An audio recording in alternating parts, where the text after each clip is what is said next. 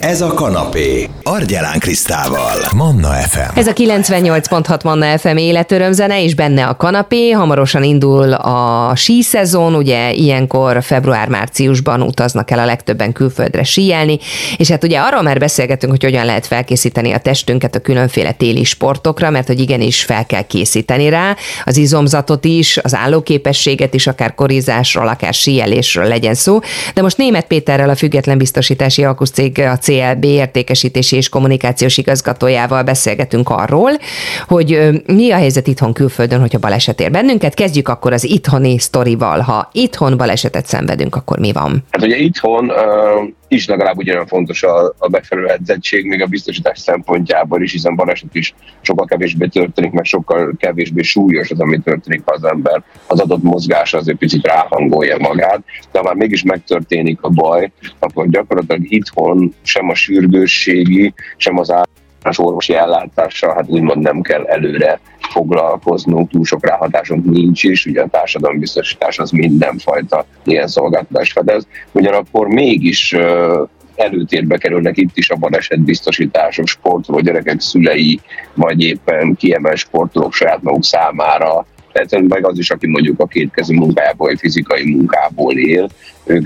szoktak gondolkodni bizonyos balesetbiztosítási csomagokban, amik a rehabilitációt tudják támogatni, tehát ami már nincsen benne a TB térítésben, vagy mondjuk szeretnénk kikerülni az állami egészségügyi rendszert, és mondjuk bármilyen magánklinikát, vagy, vagy valamilyen magánegészségügyi forrást igénybe venni, ahhoz ugye pénz fog kelleni.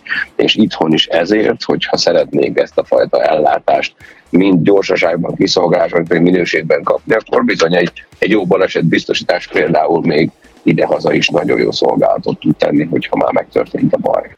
Mit javasolsz egyébként, szezonális vagy éves biztosítást kössünk? Egyáltalán érdemes a szezonális biztosításban gondolkodni? Az országhatáron belül nem igazán jellemző a szezonális biztosítás. A biztosítások gyakorlatilag legnagyobb része egy éves időtartamra kötődik. Ezt ugye a kötelező biztosításból tudjuk, mindenki elsősorban ezt ismeri, de minden többi biztosításra ez igaz.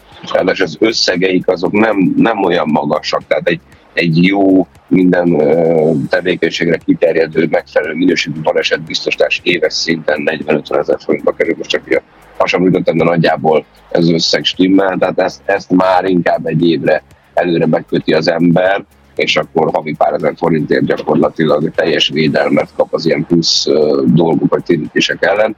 Úgyhogy itthon nem jellemző az, hogy bárki ezt szezonálisan keresni, inkább egyszer beállítja meg a költségvetésébe, és onnantól kezdve minden évben megújítja az különböző kedvezményekkel, vagy, vagy egyéb plusz szolgáltatásokkal megtarkítva, mert megszereti egyszerűen azt a fajta plusz biztonságot, amit egy ilyen nyújt. Ha iskolai keretek között történik valamilyen baleset, akkor ugye mi történik? Érdemes-e ilyen kifejezetten iskolai biztosítást kötni? Egyáltalán a, akkor, amikor többféle biztosításunk van balesetre vonatkozóan, akkor összeadódhatnak az összegek?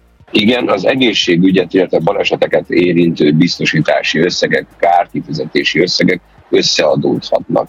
Természetesen egy autónál, egy lakásnál, vagy egy ilyen tárgynál, bármilyen ilyennél nem vehetjük igénybe többször az összeget, de az egészségünket érintő károsodások esetén a kártérítéseket többszörösen tudjuk igénybe venni, vagy felvenni, tehát mindenképpen érdemes ebben gondolkodni.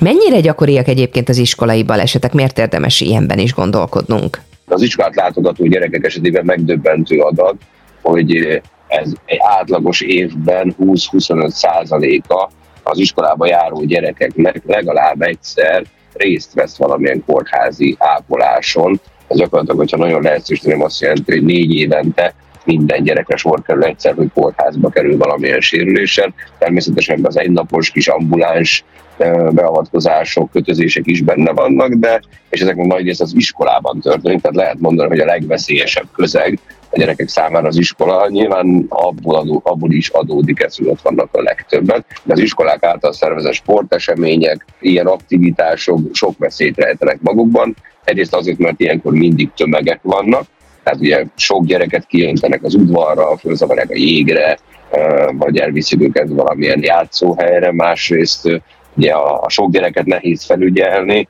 és hát bizony a felügyelők is legtöbbször tanárok, minden tiszteletünk mellett nem feltétlenül olyan profi, mint mondjuk egy adott szakedző, hanem egy kisebb létszámú gyerekcsoportra szakszerűen vezetve egy tréninget vigyáz akár egy égen.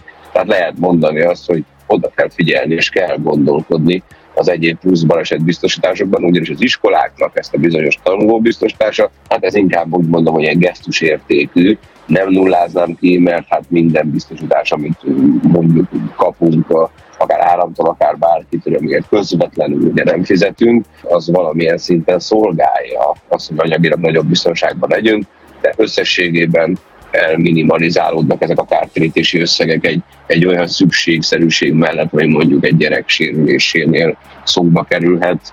Gondoljunk csak arra, hogy mondjuk egy lábtörés esetén nem ezt a bizonyos klasszikus STK csizmát kapjuk, hanem tudunk venni a gyereknek egy ilyen kikönnyített gipszet, amivel jobban tudja élni a hétköznapjait. Ne adj Isten maradandóbb sérülések esetén lesz némi pénz esetleg olyan korrekciós műtétekre, szépészeti beavatkozásokra, amit mondjuk akár egy arcsérülés esetén nem jelentenek életre szóló kisebb vagy nagyobb traumát a gyerekeknek, tehát ezek már mind olyan beavatkozások, amik plusz pénzbe kerülnek. Aki tud, az, az gondolkodjon ebben is előre véleményem szerint. Na és akkor jöjjön a síelés, jön a szezon, február-március, amikor nagyon sokan mennek külföldre, és választják ezt a téli kikapcsolódás sportolási lehetőséget. Ugye december inkább még a karácsonyra megy a készülődés, a januári kicsit a uborka szezon, és január második felétől február-március az, amikor neki indulunk a lehetőnknek. Hát pont azért, mert a szép idő van, és még mindig van hú. Tehát ilyenkor a legcsodálatosabb dolgok egyike kint lenni vala Ausztriában, vagy bármelyik síterepen föld a hegyen és szabadban csúszkálni, úgyhogy ez, ez mindenképpen jó. Na most ugye itt is megint csak arról van hogy mennyire vagyunk edzettek, gyakorlattak. Mi itt Magyarországon sajnos nem vagyunk túlságosan elkényeztetve hegyek által, természetesen van egy-két hangulatos sípálya, de összességében azért mégis a legtöbb magyar, aki egyáltalán síel, az életében ezt évente egyszer teszi meg, úgyhogy arra kell számítani, hogy nem lesz gyakorlott azért annyira magyar síelő a hegyoldalakon, nem lesz benne a vérében a mozgás, és szükség van pár napra, még mondjuk azt világodik újra az eddigi megszokott tudását előhozza. Ezért ezek a síbalesetek is bizony az első pár napban, vagy éppen az utolsó egy-két napban szoktak megtörténni a magyarokkal, amikor még vagy nem olyan gyakorlatok, vagy már egy picit úgy érzik, hogy most már menni fog minden, és bevállalósabbak.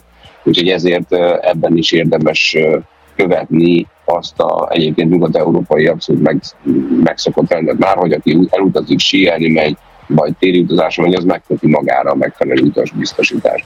Ráadásul, ha utazásról beszélünk, akkor ne csak a balesetekről essék szó, hiszen sajnos gyakorta vannak járatkimaradások, késések, csomagelvesztések és egyéb ilyen dolgok. De most egy utasbiztosítás az már nem csak a balesetekre, hanem az összes, legalábbis a leges legtöbb ilyen anyagi kellemetessége járó utazási negatív körülményre is kiterjednek fedezetet nyújtanak. Mi magyarok azért mindenképpen elmondhatom, Péter, hogy szeretünk számolgatni. Te is síelő vagy, mi a tapasztalatod, hogy az élete során egy síelővel történik-e valami baleset, vagy meg lehet úszni tényleg, és viszonylag ritka az, hogy mondjuk igénybe kell venni egy biztosítás szolgáltatásait? Hát én azt gondolom, minden síelő elesik néhányszor, még a gyakorlat síelők is, és hogy ebből az esésből lesz-e olyan maradandó baleset, ami akár kórházi ápolást tesz szükségessé, ezt azért már igazán nagy képű állítás lenne bárkitől azt mondani, hogy tőle függ, ez már a véletlenektől, meg a szerencsétől függ, az, a, a sípályák tele vannak szá, vakon száguldozó felelőtlenekkel, vagy éppen kisgyerekekkel, idősebbekkel, egyre többen mennek síelni, tehát én azt gondolom, hogy a gyakorlottság az nem lesz elegendő arra, hogy teljesen megúszuk a, a baleseteket, úgyhogy minden sírővel történik kisebb-nagyobb baleset. Tapasztalatom szerint azért egy, egy rendszeresen síelő ember legalább egyszer egy kórházi kezelésen, vagy legalább egy egészségügyi ponton való kezelésen átesik, és bizony sajnos a sieléses életmódomból is, meg a biztosítással kapcsolatos életmódomból is láttam már nagyon sok, nagyon-nagyon súlyos sérülést is, ahol viszont hát nem is lehet a megtérülésen számolni, mert ott egyrészt a költségek is milliósak, másrészt bizony a, a kellemetlenség is maradandó tud lenni. Szóval szembe kell azzal néznünk, hogy a síelés egy veszélyes üzem, egyre veszélyesebbé válik. Sajnos maguk a síterepek, a hóviszonyok sem ugyanazok már, mint mondjuk 10 év, 10 évvel ezelőtt. Könnyedén lehet találkozni kicsit földes, kicsit kavicsos részre egyik pillanatra a másikra Én szerintem összességében, bár nem elvenni akarom senki kedvébe síeléskönyvet, de több esély van egyre inkább arra, hogy valahol valamilyen síbalesetet szemben egy síelő.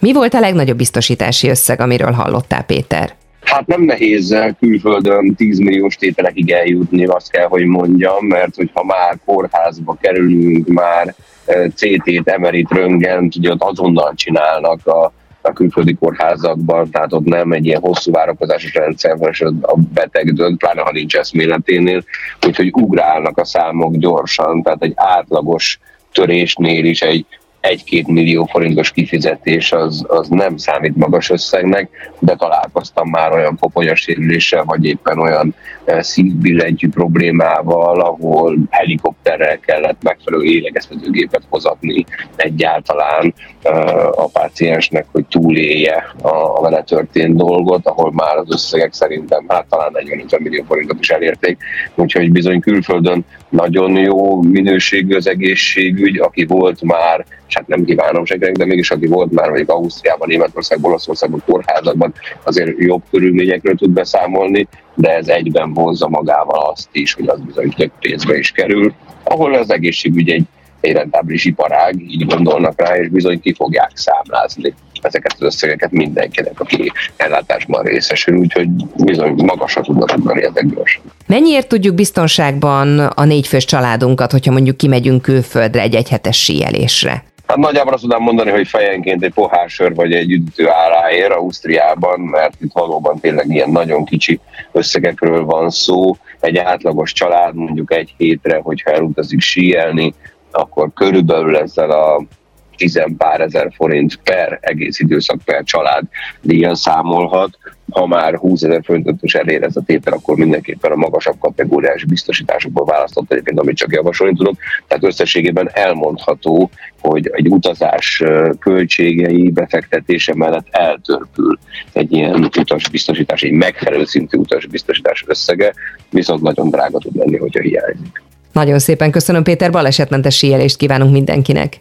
Akárcsak én így van, köszönöm szépen én is. Német Péter a CLB független biztosítási alkuszcég értékesítési és kommunikációs igazgatója volt itt a beszélgető partnerem a Manna fm és adott nekünk hasznos tanácsokat, hogy miben gondolkodjunk akkor, hogyha valóban síelni, korcsolyázni szeretnénk, vagy hogyha a gyereket viszi el az iskola például ilyen jellegű programokra is. Hogyha valaki szívesen meghallgatná, ez a beszélgetésünk is podcast felületünkre felkerül, akár itunes akár Spotify-on lehet majd keresni. Manna, ez a kanapé, Argyelán Krisztával. FM.